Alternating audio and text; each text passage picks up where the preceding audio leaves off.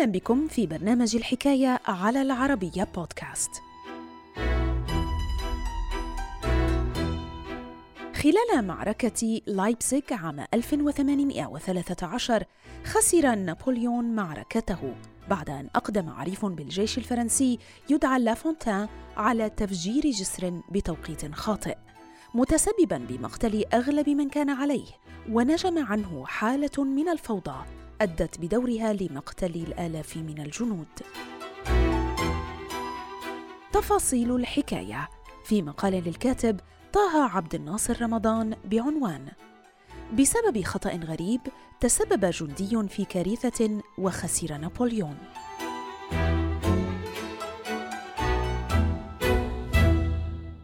الحكاية.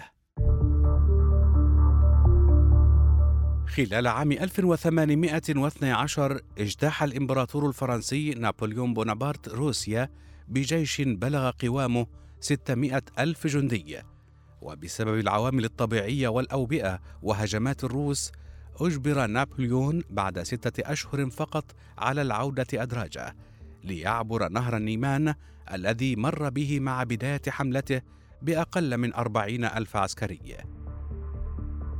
ومع عودته لباريس حاول نابليون بونابرت تدارك الكارثة العسكرية التي ألمت به بروسيا، فاتجه مسرعاً لتكوين جيش جديد يواجه خطر حملة عسكرية قد تشن ضده من قبل الروس والإنجليز والنمساويين. ونجح الإمبراطور الفرنسي في جمع مئات الآلاف من الجنود الذين افتقر غالبيتهم للخبرة العسكرية، فاستعان بهم لشن حملة مذهلة حقق في خضمها عددا من الانتصارات قبل أن يتلقى في النهاية ضربة قاضية غيرت مجرى الأحداث من قبل أحد جنوده. فخلال الحملة الألمانية لعام ألف وثمانمائة وثلاثة عشر عاش نابليون بونابرت ما بين السادس عشر والتاسع عشر من تشرين الأول أكتوبر خلال معركة لايبزيغ، واحدة من أصعب فتراته، حيث اضطر الإمبراطور حينها برفقة مئتي ألف من قواته لمواجهة ما يزيد عن ثلاثمائة وخمسين ألف عسكري من القوات متعددة الجنسيات التي تكونت أساساً من الروس والنمساويين والبروسيين.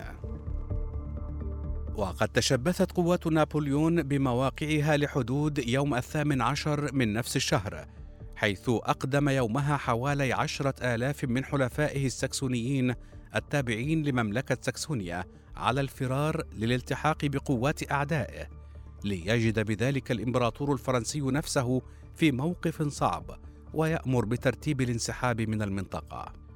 وتنفيذا لخطة التراجع أجبر الفرنسيون على عبور نهر إلستر مستغلين جسرا واحدا بلايبزيغ، أمر نابليون بتدميره بعد عبور آخر جندي فرنسي لتعطيل تقدم الأعداء ومنعهم من ملاحقته.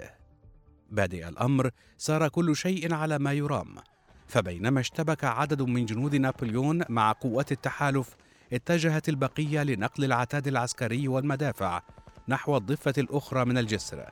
لكن وعشية يوم التاسع عشر من تشرين الأول أكتوبر حصل ما لم يكن في الحسبان، حيث عرفت طموحات نابليون بونابرت ضربة قاضية بسبب عريف بالجيش الفرنسي يدعى لافونتين ارتكب خطأ قاتلا.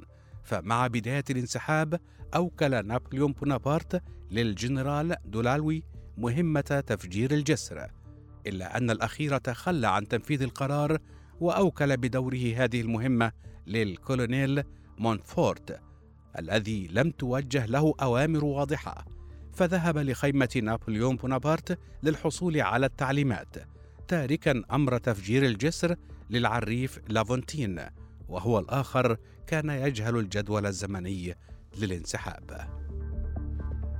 ومع بدء الانسحاب ذعر لافونتين وارتبك عقب سماعه لأصوات إطلاق النار، فأقدم على تفجير الجسر متسبباً في كارثة، فقد أدى الانفجار إلى مقتل أغلب من كان على الجسر، إما بسبب عملية التفجير أو غرقاً بنهر إلستر. ونجم عنه حالة من الفوضى أدت بدورها لمقتل الآلاف من الجنود. إضافة لكل ذلك، وجد عشرات الآلاف من جنود نابليون أنفسهم معزولين وعالقين على الضفة الأخرى من النهر في مواجهة العدو. وبينما حاول بعضهم السباحة أو القتال، أقدم ما يزيد عن ثلاثين ألفاً من جنود نابليون على الاستسلام لقوات التحالف، ليخسر بذلك الإمبراطور الفرنسي جانباً كبيراً من قواته، ويجد نفسه في موقف لا يحسد عليه.